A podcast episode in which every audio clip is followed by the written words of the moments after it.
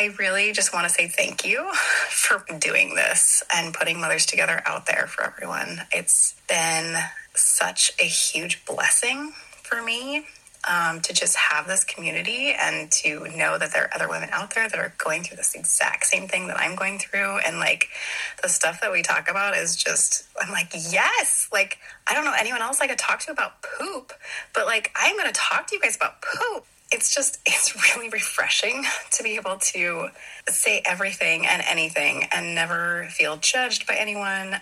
I just always just feel constantly supported. So, like, this is gold to me. And I just want to say thank you for putting this together and for starting something like this. It's just, it's been crazy incredible um, and has seriously been better than like the six months of therapy I did last year. I just want to thank you because I did not really expect to connect so well with the women in my group and so quickly.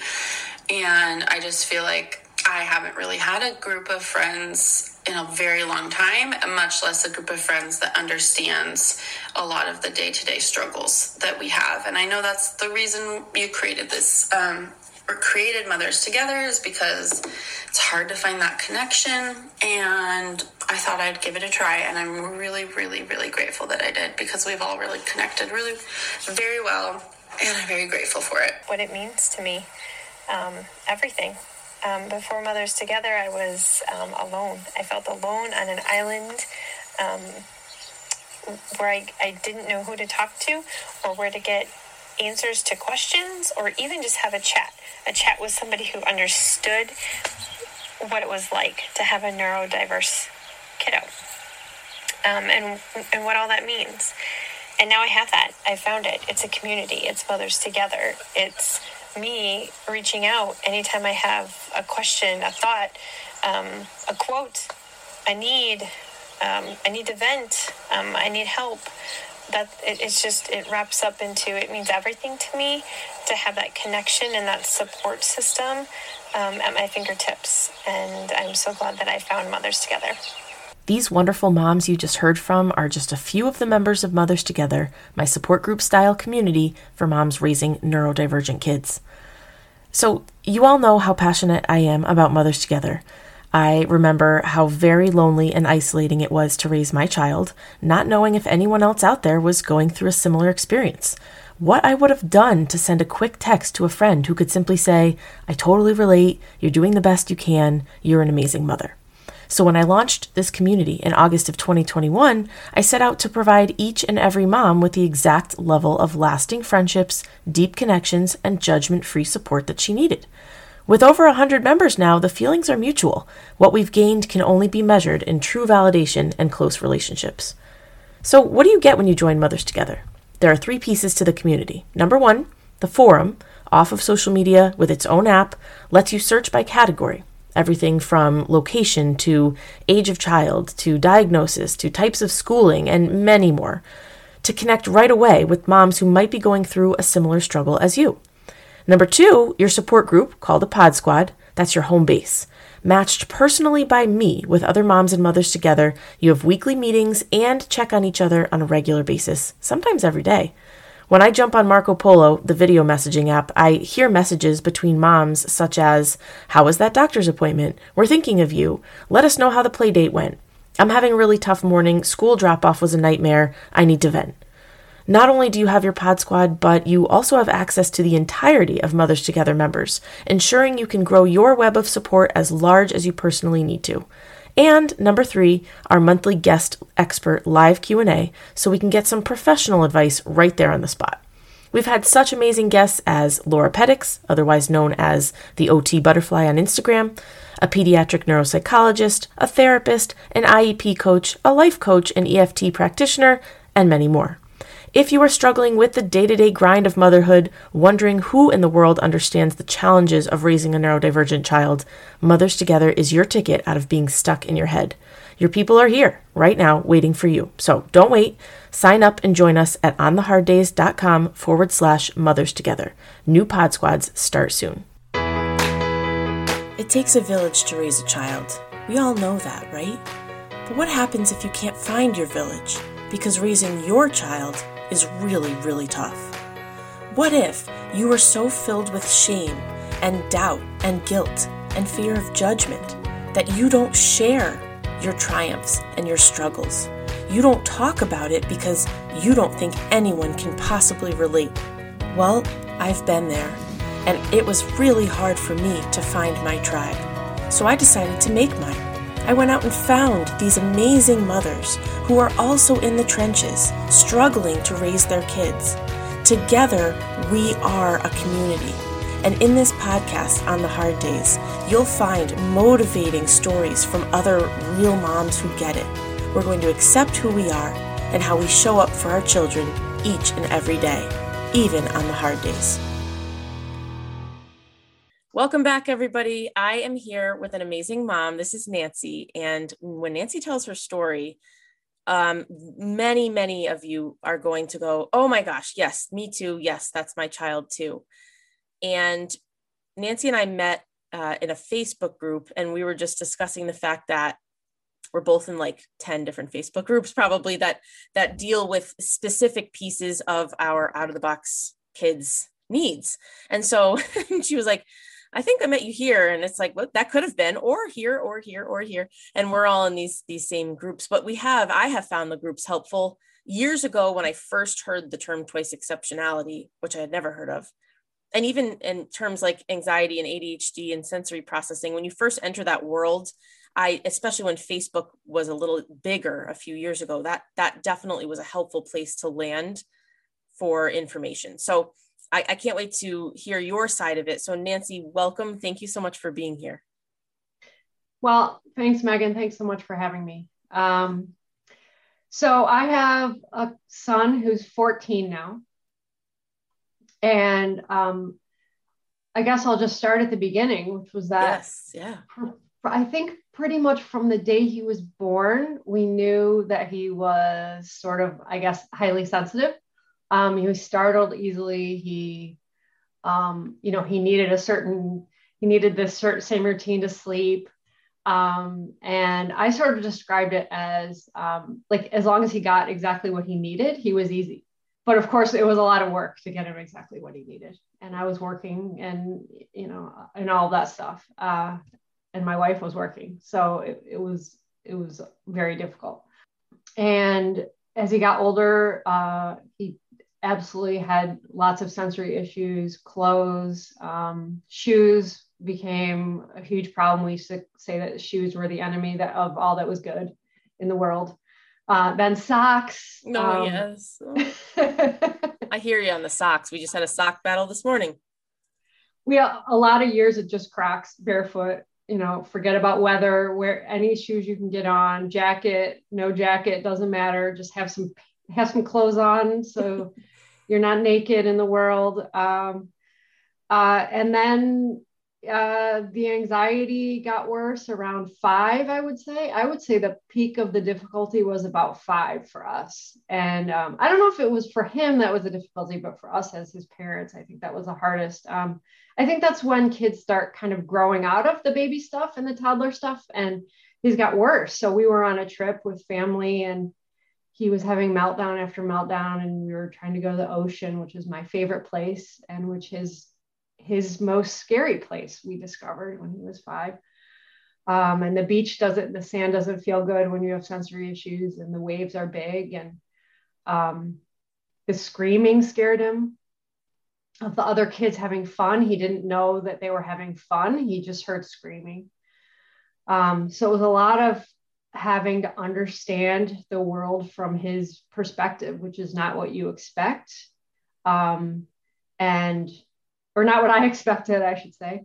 Um, even though I have a lot of these issues myself, I have a lot of sensory issues, but mine are different. I love the ocean. I found, I found comfort in the ocean as a kid. So that was kind of surprising to me. They tell you to send your kids out in nature when they're sort of, you know, to calm them down. But for him, it made him worse because he was scared of it.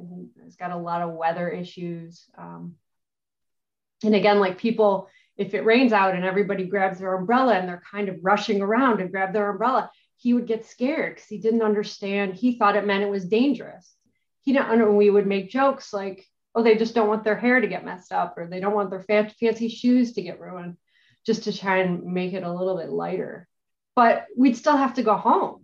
So that was sort of the best we could get to at those ages were just keeping it so it wasn't a disaster and just getting home and then decompressing. Yeah. Yeah. I can really relate to um, just that sense of panic almost.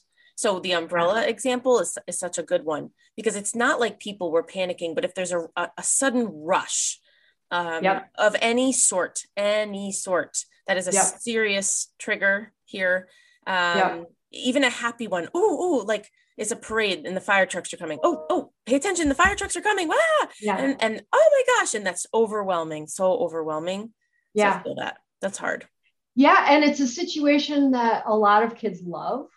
Um, and even that kids with sensory issues can love if they have the kind of opposite sensory issues that my son has. They might even really love those situations. But for him, it was just ev- anything and everything you might hear or see or feel or touch or you know in your visual sight at all um, became over completely overstimulating. So parades didn't work. Um, uh, you know when he was little we, he could sit in his stroller and it's i think if he felt comforted or if we were holding him he, he could do a lot of those things. Um, but as he got older and was you know wanted to be out or he was too heavy to carry for too long or whatever. Um, we had to avoid all of those fun things that that parents send their kids to or you know you hear about you know i have friends who take their kids this their six and seven and eight year olds to swim club all day and they swim all day and then they're exhausted and they go to bed and we've never had a day like that in our lives. Not one he's 14 never. Same, um, same. we're lucky we get an hour out of it you know an hour of sun and swimming without a meltdown would have been a, a total win for us and then, you know, he discovered nighttime swimming once. And we, I thought we'd found something that we could count on. And then the next time he hated it and didn't have any language around it. Just, I hate it. Mm-hmm. Um, it was scary for some reason. And who knows? It was like shadows or kid, you know, a noise or the weather was different or it was hotter or colder. I don't know. Mm-hmm. Mm-hmm. And and maybe he he doesn't either. And actually, no. I mean, I think, gosh, can I, I really can resonate with what you just said. I have a feeling many listeners can too. You're just looking for one thing, something, something either they're passionate about, something that lights them up, something that they can kind of put all their worries aside and just be in the moment and enjoy. It's really hard to find that thing. And nope, I haven't found it either. There's been pieces, but no, I have not found that thing either.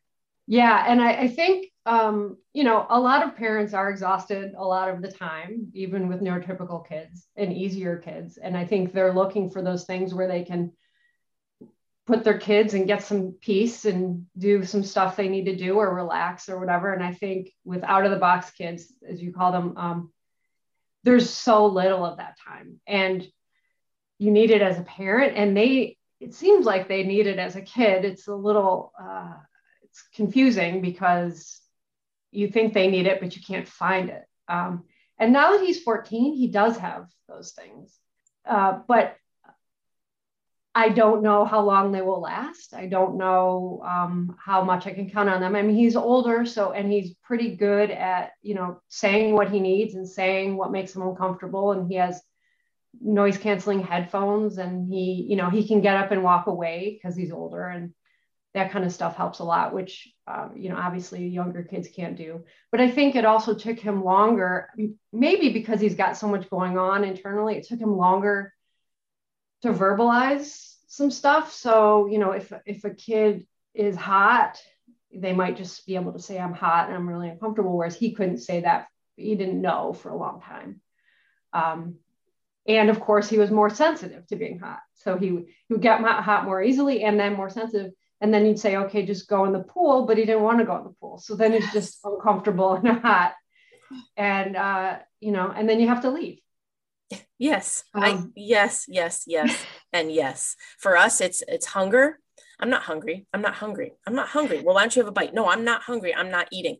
Two seconds later, I'm starving. And, you know, right. huge, huge meltdown over that. And, and that is just hard. That's hard. And, and then, as yeah. you mentioned, like, why don't you go take a dip in the pool? No, I don't want to do that. It's like, here are the solutions. They're so dysregulated and, and so just antsy yeah. that they, it's not about finding a solution. It's not like we're the magic keepers of the solution. And if we just tell them what it is, they'll just do it and it's fine. They won't do it because it doesn't feel like the solution and the cycle continues. Yes. Yes. And I think some of that is like sort of normal, to, normal, typical kid behavior. Like, I don't want to do what my mom's telling me to yes. do but they need it more than a typical kid needs it. They need to, they need help regulation and they need the, they need the dip in the pool more than regular kid and they resist more. Yes. And it's exhausting. Yes. It's totally exhausting. Yeah. I mean, it is, again, I think five was the height of it, which is like full of energy. You know, a typical kid, I think, could be running all day and not stop. And then, you know, with my son, I could barely get him to go, and we'd have to we'd have to go to the playground and, and we'd have to play with him, which which is fun and fine, but we don't have the energy of a five year old, so we can't always. And depending on where you are, some parents will sort of not be happy with it or wonder why you're playing when it's supposed to be their time. And then that just adds layers. And um, I mean, you know, I never want to bash other parents, but if if you've never parented an out of the box kid, if it's very hard to understand what it's like. And, you know, as we all know, and I think I've even tried to come up with ways to explain it, and I can't really do it. It's just constant pressure and stress and worry and and I'm a warrior, so I think people think it's because I'm a warrior, but I just want to say it's not. Like it is not. I am around plenty of kids. I can manage all kinds of stressful, stressful situations very, very easily now because I'm so used to a constant level of, you know, did he get enough food? Did he get enough exercise?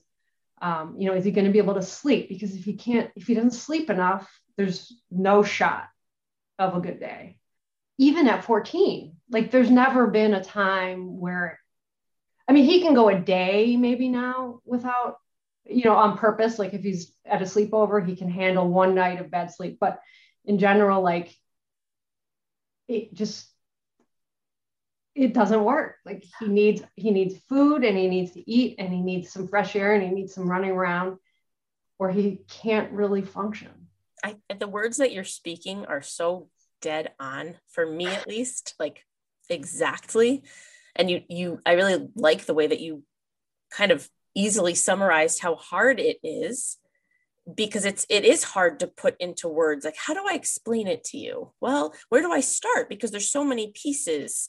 And i was thinking about the whole playing with him at the playground thing and i'm sure yeah. lots of parents who might be there are you know people get judgy unfortunately especially especially when there is no physical disability to a child and there's right. you don't know what you're right. looking at. Yeah. And so it's like why are you playing with your kid? You're just catering to them. You're giving them what they want. You know you you have the the authority. You have the upper hand. Tell them no i'm all done playing and i want to sit down. Why yeah. why for you back in those days would that not have worked for you and your child? Uh, if if we hadn't played he would have wanted to go home. Yeah. So that would have been he wouldn't have played. He would have gone back home and wanted more video game time. Um, which we used we used video games a lot to sort of I don't know if it was regulation or avoiding it, I, am not sure, but it yep. did help some, but then too much was terrible. Yep. Um, but he would have just avoided it. I mean, he's a master avoider. So, um, which, you know, as you know, you can't you can't enable that all the time. You have to find the ways through. Otherwise, you know, I say I was just saying this to my wife. He would just sit in his bedroom and be enjoy it, say it was fun, even though it was not a healthy uh, thing to be doing for hours, uh, for more than you know a, a limited time during the day. Mm-hmm. Um, I mean, absolutely would not do it. You know, would and and you know he's relatively social. I mean, he he he likes other kids, but doesn't would be happier leaving. Mm-hmm. So those were my options. And and we just recognized like, I mean, it was it was fun for us also, but we recognize how just amazingly important it was for him. Um, and we were lucky at the time where we lived. It was mostly it was okay. It was like a, a playground where uh, there were a lot of kids without their parents. So you know the kids would all just come and play with us. So it, it worked out really well. But that was lucky. Like there are a lot of places where that wouldn't have worked at all. No. Um, and we let him do whatever he wanted, no matter how dangerous it looked, or you know, run up the slide backwards, which is a big controversy. Uh, anything he wanted to do because it was something. It was something. It was good for his development, his physical development. Because um, you know, I really worried about lagging physical development because because the emotional, you know, avoiding things, um, and that can be. He he did have some like weak hand muscles when he at an occupational found, occupational therapist found when he was six. Um, he just wasn't, you know, grabbing enough things and throwing enough things and, and jump and climbing. And so, you know, that was um, a good solution we found. But it just just as easily could have been shot down by other parents and just ruined completely. So I feel I felt really lucky about that. Yeah. We definitely went to playgrounds where I, like I wouldn't go back again because I mean, his behavior was never terrible, but it was like he had sometimes control over what he said. So he'd swear sometimes, which parents just thought was the worst thing in the history of the world. And I get it, sort of, but we just didn't have that luxury. I couldn't control much.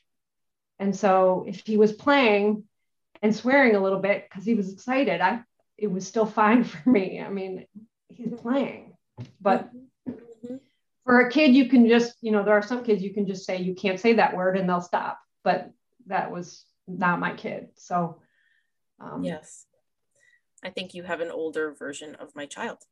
Um, they are really, really similar. And, and you made me think of something just now when you said you, you can't control everything for him. And, and I've had this thought like, if only there was this magic parenting book and for years i thought it i was looking for a magic parenting book for any child not not even a you know neurodiverse one where mm-hmm. a book would say how to get control because you'd hear the advice you're the authority or whatever when you say this is not allowed it's not allowed and i would think but what happens when they do it well you you have a consequence okay but then what happens if they keep doing it well then you well then you what what do I do?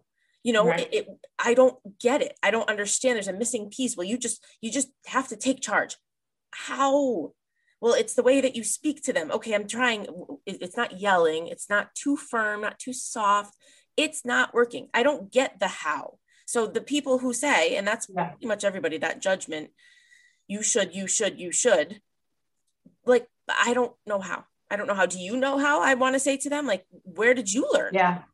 it's just frustrating. That's always been a well. I mean, I think a lot of it happened in the past in really terrible ways. I mean, I think there was a lot of abuse and spanking and uh, screaming, and you know that got that got kids and mostly boys in line when they were acting this way. Um, and I know for my son, like, and I'm just going to say like i'm i can be very bossy like i'm a boss at work i know how to take control of situations i don't have that problem i don't it, I mean, he's very submissive when I'm like that, but that's, I don't want him, I don't want to teach him to be submissive.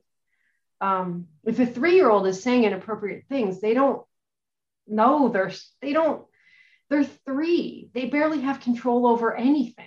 You know, I mean, you know, he had no control over what he was saying. It was totally obvious. Um, so, you know, I, I think, I think you're exactly right that people blame the moms your kid is acting out in a way that they think is inappropriate, which I would think, I think personally, we need to think about what is appropriate and what is inappropriate developmentally for kids, because I think we are way off base for what's appropriate. I mean, these kids get so little play time, so little free time, so little run around time. It's it's bad for all of them. But and they're so controlled. But for a kid who can't control anything based on even what their mom, who they love so much, says. Like, there is, I think there is nothing you can do. I think you can take them out of the situation if you want, if you can. Um, you know, ask other parents to be a little ju- less judgmental, but you know that doesn't go very far. Um, but I, I think that is a, I think that is parents who don't understand neurodiversity and and think that control is much more important than I do. I don't I don't want to control my kid. I don't want to control any kid.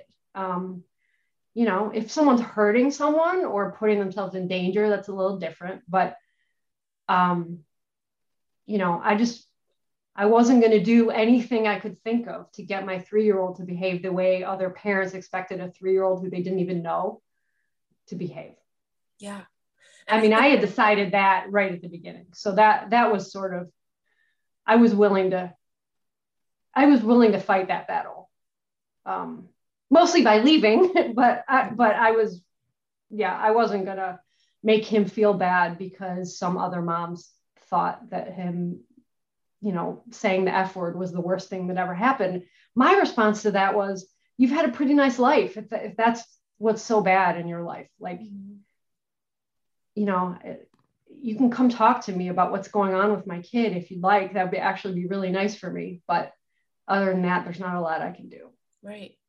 And actually, so I wanted to ask you that before. So this is the perfect time, but like you do seem as if you really get him. And I do believe we become super professionals very quickly on the ins and outs of our out of the box kids because they are so complicated.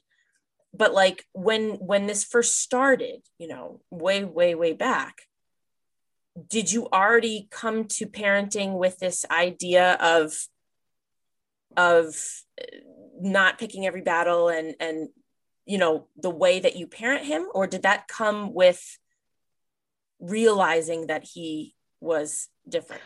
Um, so I think that came, some of it came a little before him. So I am queer and I'm used to not fitting into a lot of categories. So I don't sort of worry about that stuff as much. Um, also, uh, when I got pregnant, I had a lot of good friends who were home birth midwives, um, and uh, which sort of pregnancy and labor is a whole different world to them. It's a normal, healthy thing. They treat you. I was 36, so my regular doctor treated me like I was, you know, old and everything was going to be terrible, even though I was perfectly healthy. Um, and so, you know, their mantra the whole time is we will do whatever we have to do to keep your you and your baby safe. If something goes wrong, we will take you to a hospital. And I live in Philly, so there were 10 hospitals around. That was not a worry at all. Um, so I, you know, and we hope you can breastfeed and you're going to give birth at home everything goes right. And I did. And, you know, he, he was a great nurser and uh, I nursed in public and I was like very proud of it. And, um, and that was kind so that was kind of radical. I was already starting from kind of a radical place and like, you know, they taught me a lot, you know, the immediate, you know, give yourselves time to bond with the baby immediately. Don't worry about what everybody else wants, which I really took to heart. Um, so I was, I think I was pretty primed for doing what we thought was best. Um,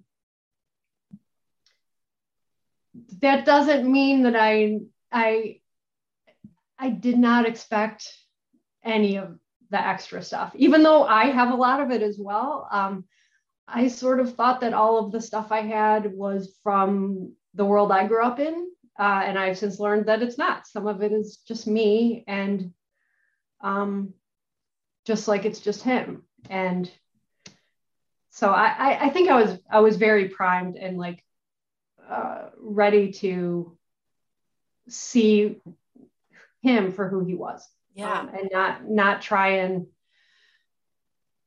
pretend about anything, yeah, even though it's hard.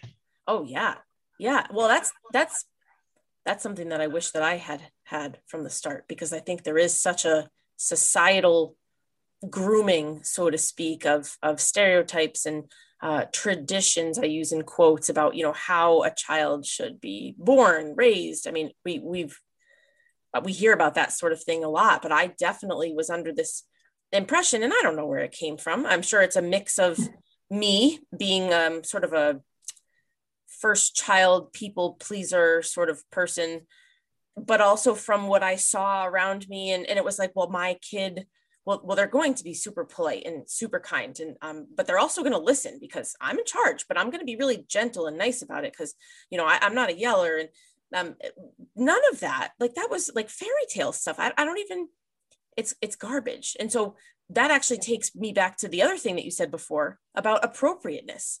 And and it's all garbage. How how and why do we have the rules quote unquote that we have for for children's behavior? Like yeah. why is i mean why is swearing bad? Why is um my kids actually and they don't know swears yet. They will soon i have no doubt. Right now my my youngest is um all potty talk stuff. So everything's just and yeah i won't list all the words but there's a lot of that. And it's like yeah. well that's gross but at the same time totally developmentally appropriate. Now i know this because i'm a teacher and because i spent my whole life working with young children but many parents and, and just society they don't know child development. They never have taken a class. They maybe they they don't have a child of their own or, or it's been a million years or whatever. And yeah. so i think you are totally right on what is appropriate and not appropriate and also especially for neurodiverse kids but i don't even think neurotypical kids are understood not to mention kids with extra needs. No i think you're totally right. I mean i think all of these um, rules that we've sort of come up with for all the kids hurt them all. I mean, they all like as much play as they can get, as you know, as much running around, as much sun, as much dirt as they can man- manage. I feel like is good for all of them. Um, and you know, we say no to it a lot as a culture. We say no a lot, and um, that's what I'm saying. Like, so we're with our five year old, the playground, and the parents, you know, sometimes are regulating what the kids are allowed to do. Well, why? Yes. Just let them you know, I mean, if they're interfering with each other, you know, try and, you know, help, but like, it's not bad. They're playing. There's no bad play. It's playing. Um, and, you know, I think some of it too is we don't, um, we don't know kids very well. You know, I remember when, when I was breastfeeding him, like, it was the first time many people in our lives had seen anyone a baby be breastfed because usually the mom goes upstairs or um, you know, and it's a big private thing and it's embarrassing and shameful. And like, I just wasn't, yep. you know, I don't know if I was lazy, but I was just like, he's hungry. I'm doing it right now. Like, you'll all be fine. Uh, he's a baby. So, you know, I, you know, I think I was a little more comfortable when he was a baby because he was a baby and people kind of understand that babies need what they need when they need it. Um, it's much harder as they get older though. And, even though a three-year-old is still very very young we we we have all these expectations that i know he couldn't meet a lot of um, and it's so it can ruin your whole day you know if some if you know your kids at the playground you're excited that your kid is doing what they need to do and then another mom can ruin your whole day yes. you know like uh you know i don't like this one thing your kid did and it's amazing because I mean, I learned so, you know, how to avoid places and, you know, the safer places to go and the safer times to go those places just so it wouldn't be an awful situation for him. I mean, I didn't want him feeling bad about what he was doing. He was three, like he has no idea. Um, and, and I think you're so right that we don't even understand, and I'm not saying I'm an expert, but we don't understand what is developmentally like the different developmental stages. And i don't mean like the theories i mean what the behavior will be. And i don't i don't care what normal is either. It's like what you should expect and what you should leave alone and like you yeah. know and, and stop that i mean I, there's such a tendency in our culture to want kids to grow up really fast which is i think part of the reason it's so hard to be neurodiverse is because it's all about lagging skills. And you know, my kid is is neurotypical enough that he will catch up in a lot of these things or I don't know the right wording for that, mm-hmm. but he will catch up in a lot of the stuff. And but some kids won't ever. And why can't that be okay? Why can't why can't we just so what? Like we'll do the best. We hope we'll, we'll help them as much as we can, but we're just judging them all and they're just kids like trying to be happy you know and um and they really and and I have we were talking about Facebook groups. I have this one who belong to this one group that says kids everyone does well when they can, and I think that is it like gives me the chills. Like especially true with kids. They want to please the adults around them so badly. If you can set them up for success, they will always take that option. If they can be happy and fun, they will always take that option. Mm-hmm.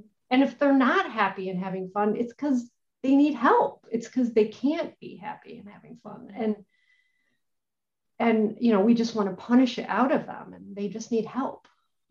You're just dropping like truth bomb after truth bomb. Uh, just like everything is a good when when I promote an episode when it's released, I like to take a few audio clips from it just to sort of give people a taste of what's in it. And I keep thinking, well, that's a really great one. That's an awesome one. Oh my gosh, I got to use that one. It's just everything is so because it's so true. I agree deeply on all of it. And, and this is coming to me new. I think, I mean, I give you a lot of credit for having this this base to work from for for a long time. And of course your child is older as well. But for me i'm yeah. just kind of coming around to this idea now of letting some traditional parenting things go and some societal norms go.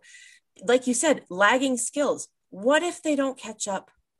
What's going to happen? And we're not talking about basic things like um, can I, tie their shoes? You know my child does need to know how to tie his shoes. And eventually if he's struggling a certain time will come where you know I, I might reach out for help ot or whatever to get yeah. him to do that and he can now but, but that was just an example. But but other things like well he's not really comfortable or any child not really comfortable going up to a random kid on the playground and saying hey you want to play with me? And we kind of we push that. You know go introduce yourself. Go say hi. Like come on let's go play. Some kids like that some kids don't. If they yeah. don't then they may turn out to be adults who also don't go up to other people at a party or at wherever and say, hey, like, let's chat. That's okay. Yeah. Why are we trying to stuff everyone in the box? Um, yeah. And when you yeah. were talking before, I don't even remember how this came to my head, but I had to look this up while you were talking this book. And I actually have it, it's just downstairs. There's this really good book called There's No Such Thing as Bad Weather. Um, it is mm-hmm. specifically mm-hmm. about getting your kids outdoors and the the importance of that from um, the Scandinavian mom Linda McGurk.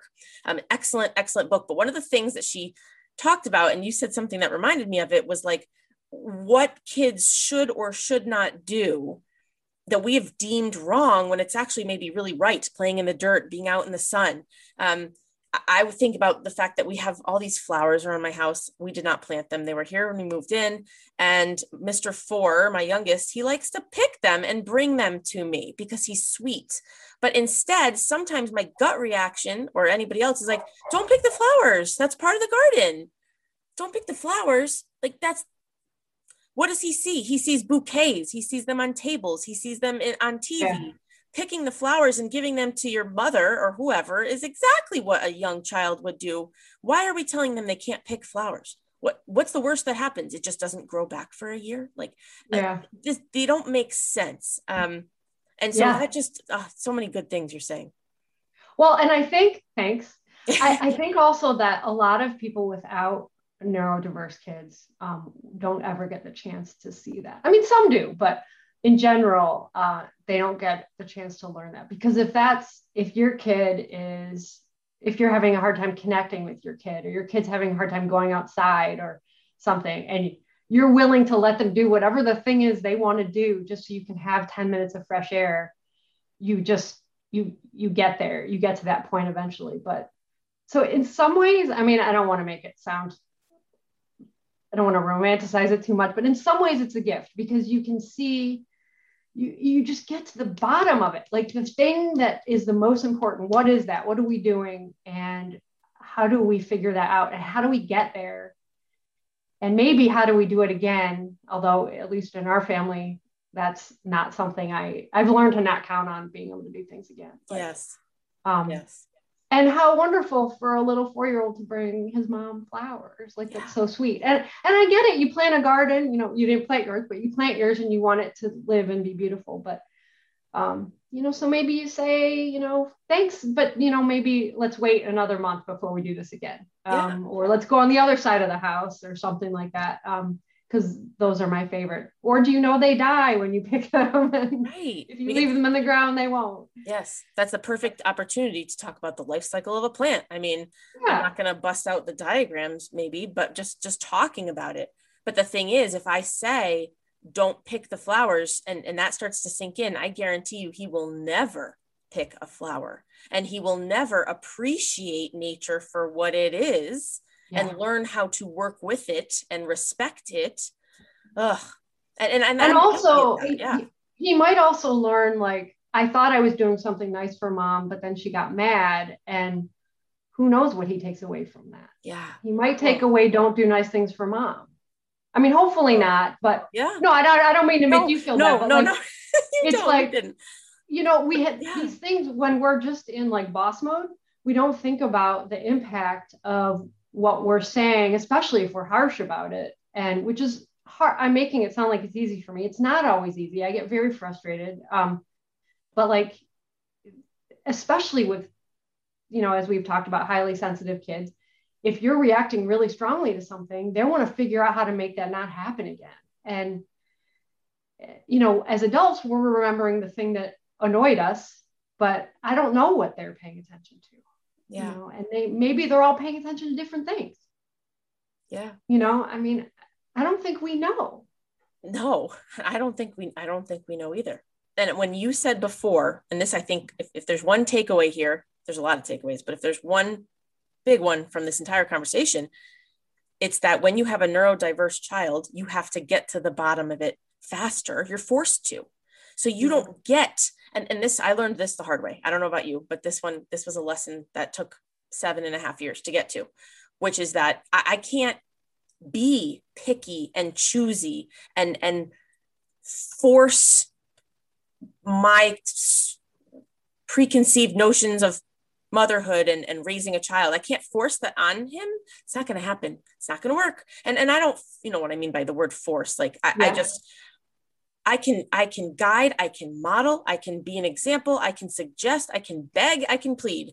But if it's not going to fit with that child because of his neurodiversity, then forget it. So instead of all that, it is I've had to quickly get to a place of just like almost cleaning the slate and forgetting everything you know. Because every time I heard something that I knew, it made me depressed and anxious. Why yeah. why am I not getting my kid to do that? Um, and so when you let that all go, let's just start from base. And, and and it's really hard to do that. It's really hard to turn off your brain with all those societal pieces yeah. um, especially i mean i have two other children and they are neurotypical. And so i can use those natural uh, what comes to me naturally because it's the way i was raised and it's the way all my friends were raised and we all you know came from the same kind of culture. And those two kids they they follow right along with that but not this one and I thought, well, if I just try harder and I'm just doing something wrong, if it just, I, I just got to keep trying. No, no, you don't. And, and not only that, but why can't he just be himself? Um, so that's, that's my main takeaway. And, and you just seem like, I know you said you get frustrated, but man, you, you really sound like you've really got it figured out. well, I mean, thanks. I, I've worked really, really hard at it, um, for sure. And I like a lot of it comes from my gut and um, i just it was very clear to me from when this first started happening probably when he was three is when it became kind of more when you know because again babies get so much accom- accommodations anyway. So uh, it just became clear to me that he wasn't doing anything to try and be difficult. He was trying to be a good kid and he was very loving and you know very connected with us and uh, and just had a lot going on inside that didn't come out in a way that was what you'd expect. You know, I sort of expected a high energy three year old boy to just run. Like you open the door and he would run but I'd he wouldn't even go outside. I'd have to take it. And like uh, and so you know, I remember once he went to a Montessori preschool for a year. And I remember once uh, uh, there was a mom I knew from work, and she said, What I've learned from Montessori is to follow my kids' lead. and I thought that's so sweet. I love it. You know, she had a little girl who was thriving there, and and I thought, well, if I let my kid lead, we'd never leave the house. Mm-hmm. So that doesn't really work for me. I mean, so he's leading in a way, but it's not with words, and it's not um, with something that you can. He can't say it for sure, and you can't really see it unless you're really paying attention. So I learned to pay attention, and you know, I just I didn't want us to be we both worked full time. I didn't want the three hours we spent together as a day as a family to be fighting or meltdowns. Like, so some of it was selfish. I wanted it to be nice times. I wanted us to be able to hang out. And um, we changed our whole lives. Like, we, like, previously had been pretty social and, you know, we had friends who had kids the same age. And we just realized we could, he couldn't do it. Like, if he went to school, that was all he could do for the day. He couldn't leave the house for the rest of the day. I mean, he was very young at this point, but like that was all he could handle. And yep, you know, I think a lot about about like kids, bad kids. I'm using quotes on podcast. Bad kids when I, from when I was a kid, and I wonder like, did they just have ADHD or did they, um, you know, did they have some other problem that their parents just didn't know they had and they really couldn't you know they it came up in acting out i mean this is mostly teenagers i'm thinking of but it came up in you know pulling the fire alarm or you know running out of school or picking on someone like or getting picked on you know did they just have problems that their parents didn't understand? And they're not physical.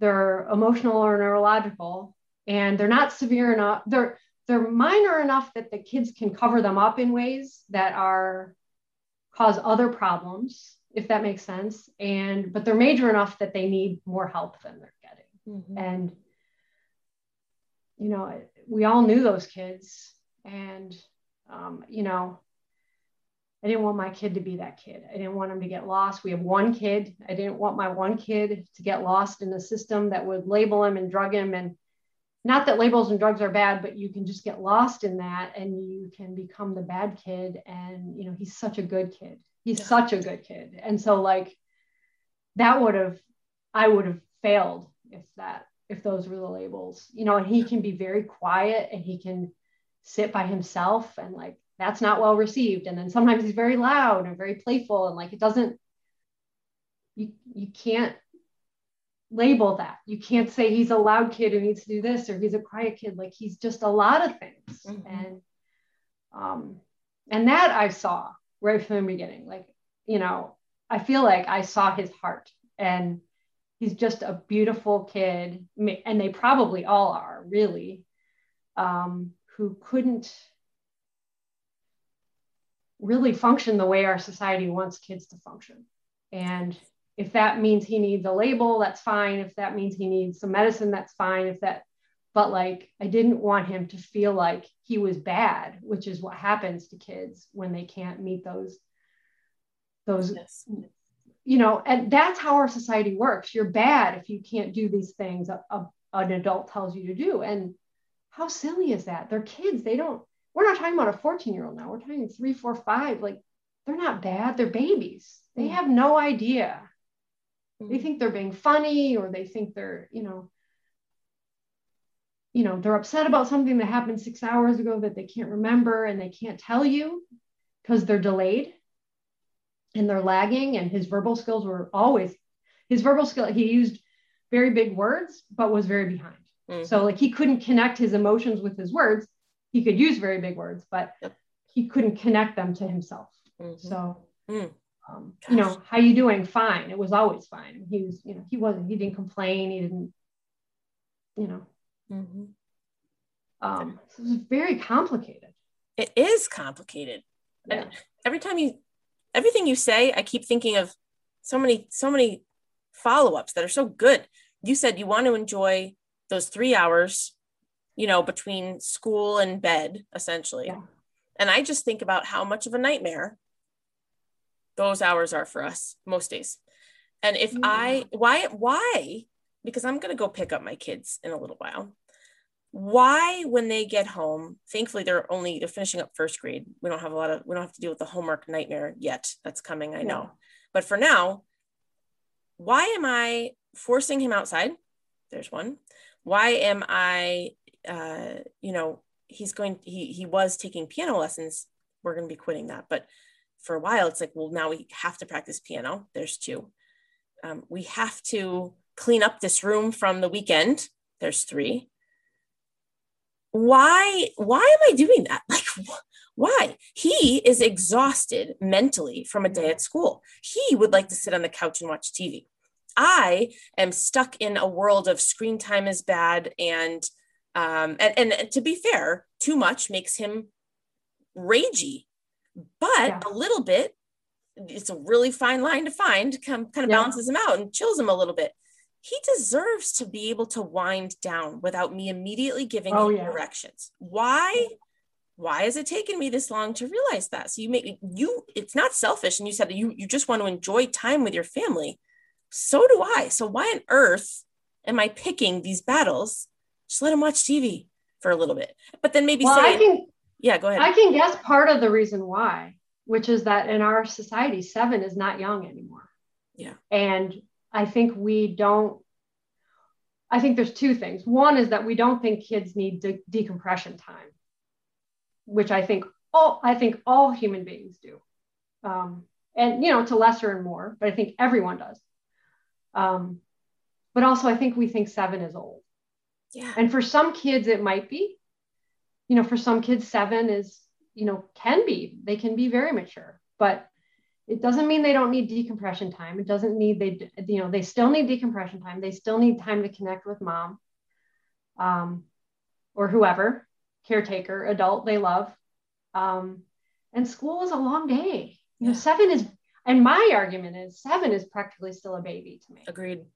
Um, I mean, they're tiny, they're short, they're they need a lot of sleep. They all some still need naps. They could cuddle probably for four hours of the day if you let them.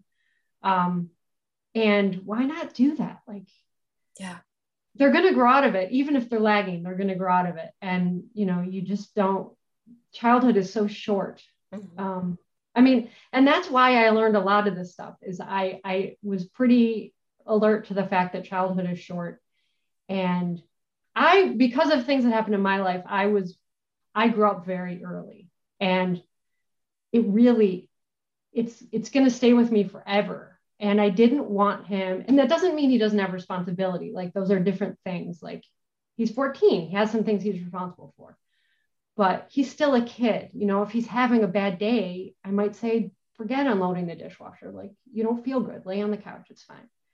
Um, but I try to make it match what's going on. Like I try to make it more about him than about my expectations.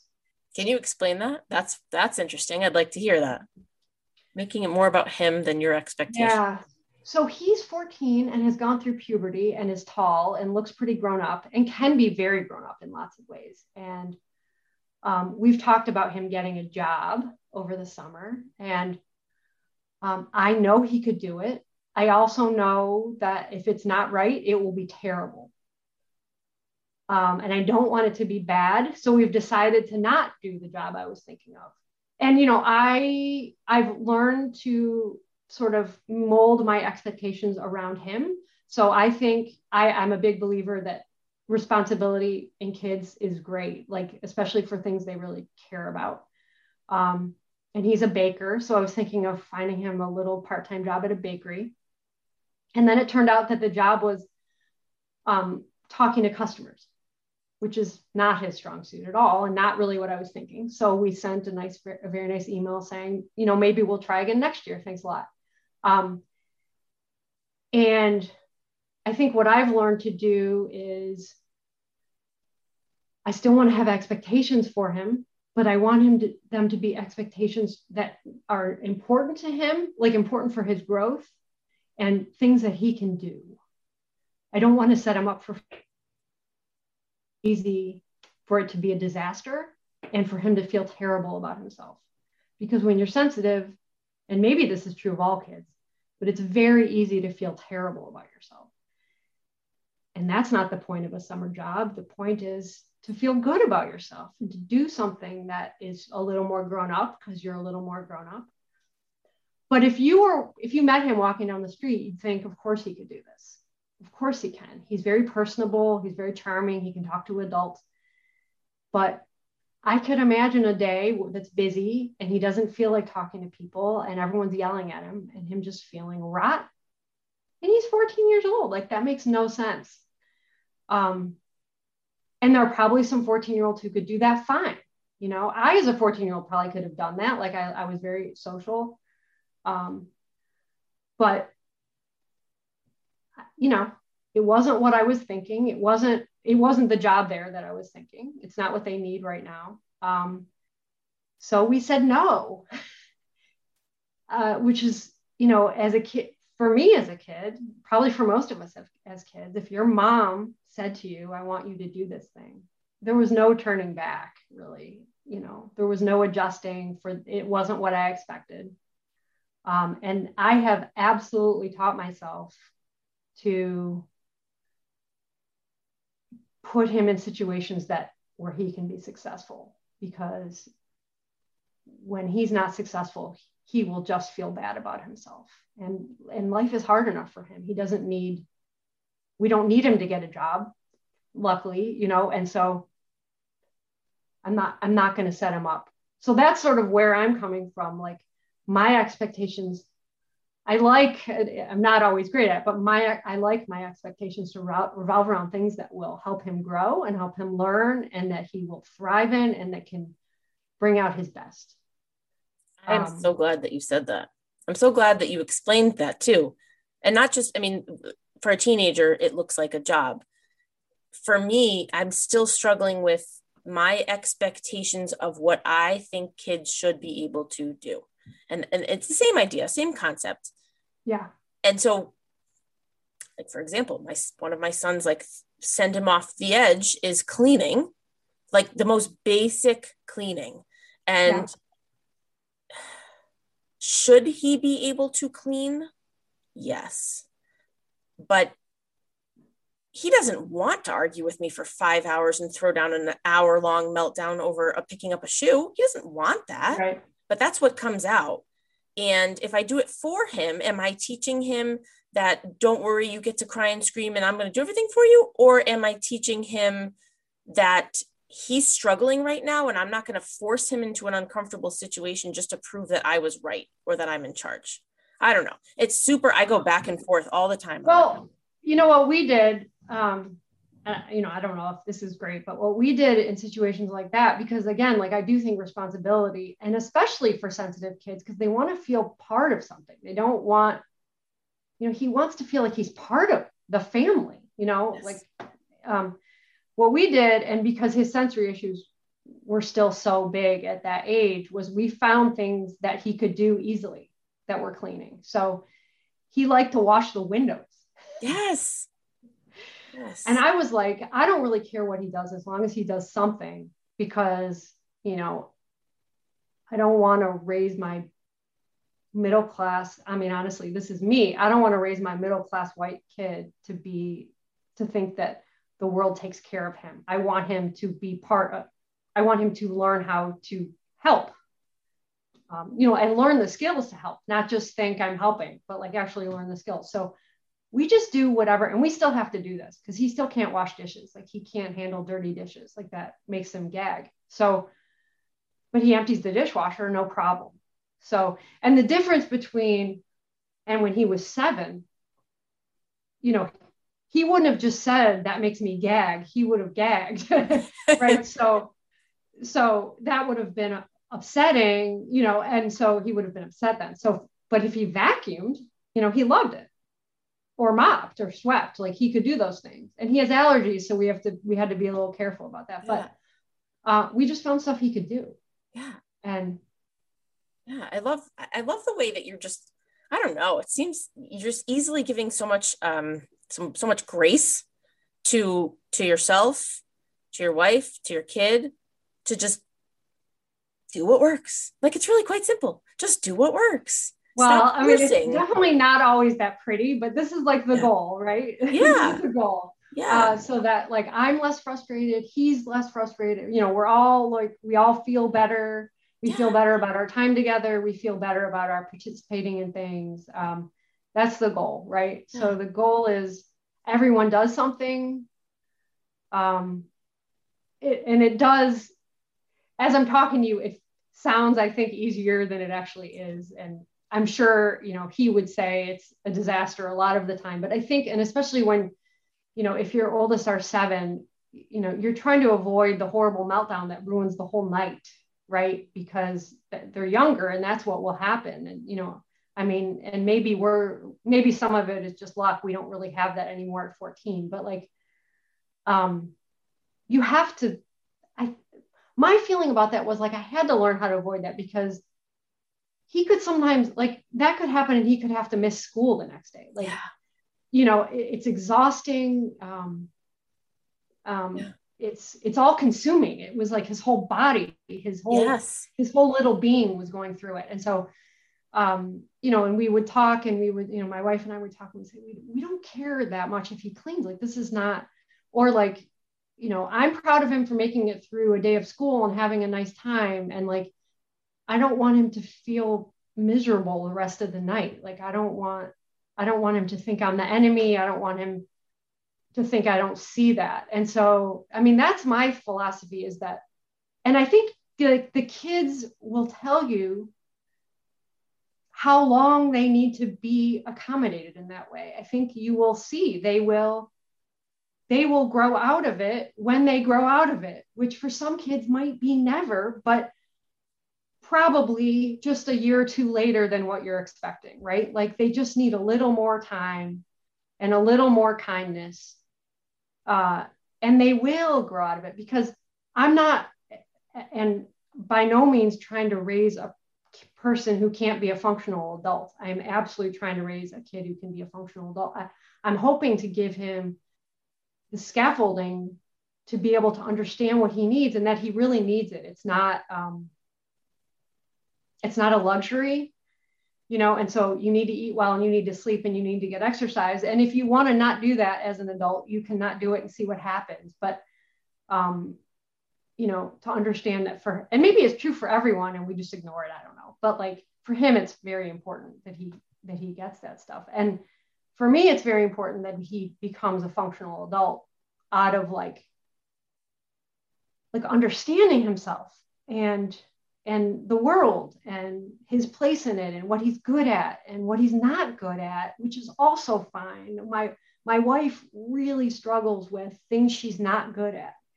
And i say to her like there's things all of us are not good at every single person. And i cover i am you know she thinks i'm good at everything which is so sweet but like there are things i'm terrible at but you know maybe i cover it up better or something. I don't know. But like I want him to know what he's good at. I don't want him to feel bad about the things he's bad at. I'd rather him say, like, I can't wash the dishes, I will throw up. mm-hmm. Like, who wouldn't understand that? Like, mm-hmm. you know what I mean? Like, it's such an honest thing. Like, you mm. know, or maybe you can work on it. Maybe he, you know, if he ever, you know, maybe he'll grow out of it when he's 16 or 17. Maybe mm-hmm. he'll want to grow out of it. If he, because that's the other thing is when they want to learn this stuff, they can learn it, mm-hmm. right? Um, but you have to, I think, be a lot older for that, if that makes sense. It's so good. So good. It's really giving me pause on pushing my agenda on all my seven kids. is a seven is a baby. Seven is a seven, baby. It is. Seven is a baby. And, yeah. um, we don't talk about that enough. Um, we don't. We absolutely don't talk about that. You know, seven is, you know, yeah. You're still in it you know and maybe 10 is sort of more of a sometimes changeover point? not. Yeah. Sometimes not yeah, yeah. it depends and, and as for a neurodiverse child um in in my kid's case you know emotionally he can be a, a, a behind. There's those lagging skills. So trusting the journey and the process of his growth without panicking over his growth yeah. and therefore forcing on him things that send him into panic or or anger or rage. I'm not going to tiptoe around him but like like maybe it's okay if he needs help getting his socks on. Maybe that's okay. Maybe i can do that without without saying i'm going to help you this time but next time i want you to try it on your own. No he'll try it on his own when he's ready. He won't go off to high school i really doubt. I really hope with me putting his socks on. Like but i have to trust that. I have got to trust that. Yeah. just so good so good. Yeah it is it's hard and it, depending on how much pressure you're getting from other people too it can it can make it harder. Um, i am i'm fairly confident in my ability to tell people to not tell people but i'm fairly confident in my ability to to just do the thing i think is right. Um, i'm not actually good at telling people what's going on and that kind of stuff but um, one I've learned a lot of that in the stuff in the community that he's gone to school in, which um, uh, is it's a Sudbury model school and it's self-directed in part. It is very it can be very good for neurodiverse kids because you can go to meetings and sit upside down in chairs and uh, and do the stuff that four and five and six and seven and 10 year old kids need to do to be able to pay attention. Like, mm-hmm. I think that's like kinesthetic learning. Like, mm-hmm. they need, they can't sit like we're sitting right now. Mm-hmm. Um, and who cares? Mm-hmm. They don't.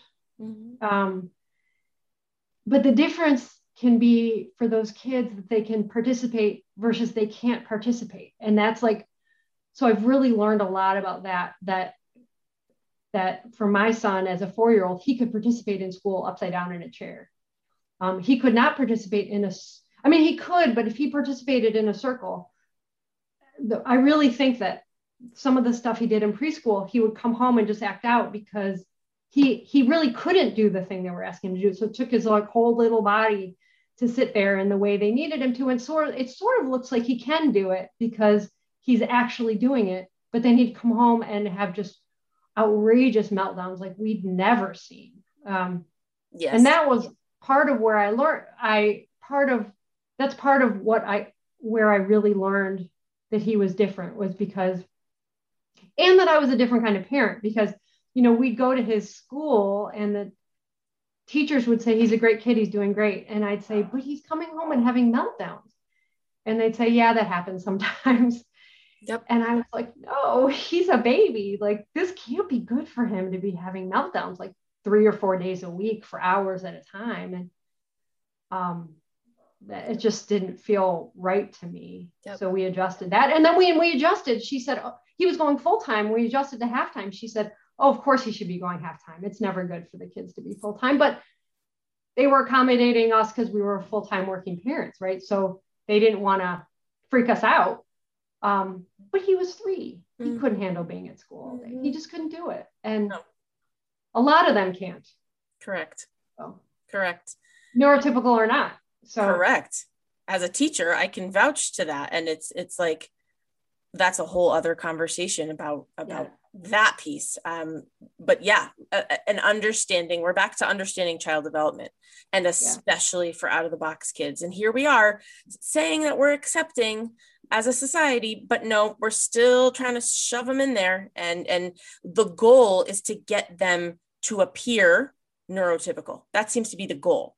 Why not have the goal be to meet them where they're at and help them find success as a neurodiverse child? But yeah. but it's not. And so this is this is oh, this is really good for me. This is good reminders. Um good when i pick them up today perhaps i'm just going to let him breathe for a little bit. He wants to watch tv go for it.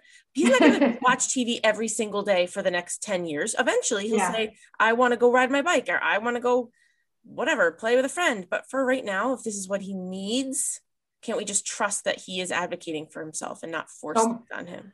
I think that's a great point. Like trust yourself. You know you're his mom you love him you want him to feel good.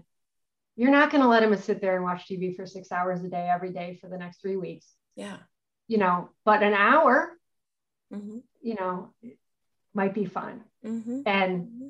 uh, and and you know and the ama- the thing is what you see then is how much it helps um, and how it does end eventually like it does he he will it will get easier for him mm-hmm. you know unless unless he's more, more severe than you know but it doesn't sound like he is. I think you would know that. And so, but I just, I'm so much about parenting from the gut. And, um, you know, that's where we we're connected to them the most. And, and, you know, I'm sure there's lots of people who would disagree with lots and lots of things I'm saying. Um, and, you know,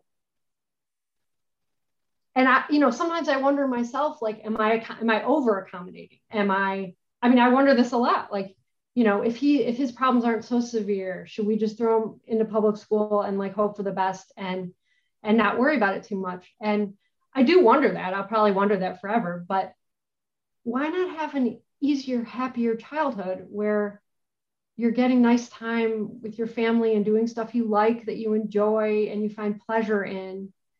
Um, and be a little happier. Yeah.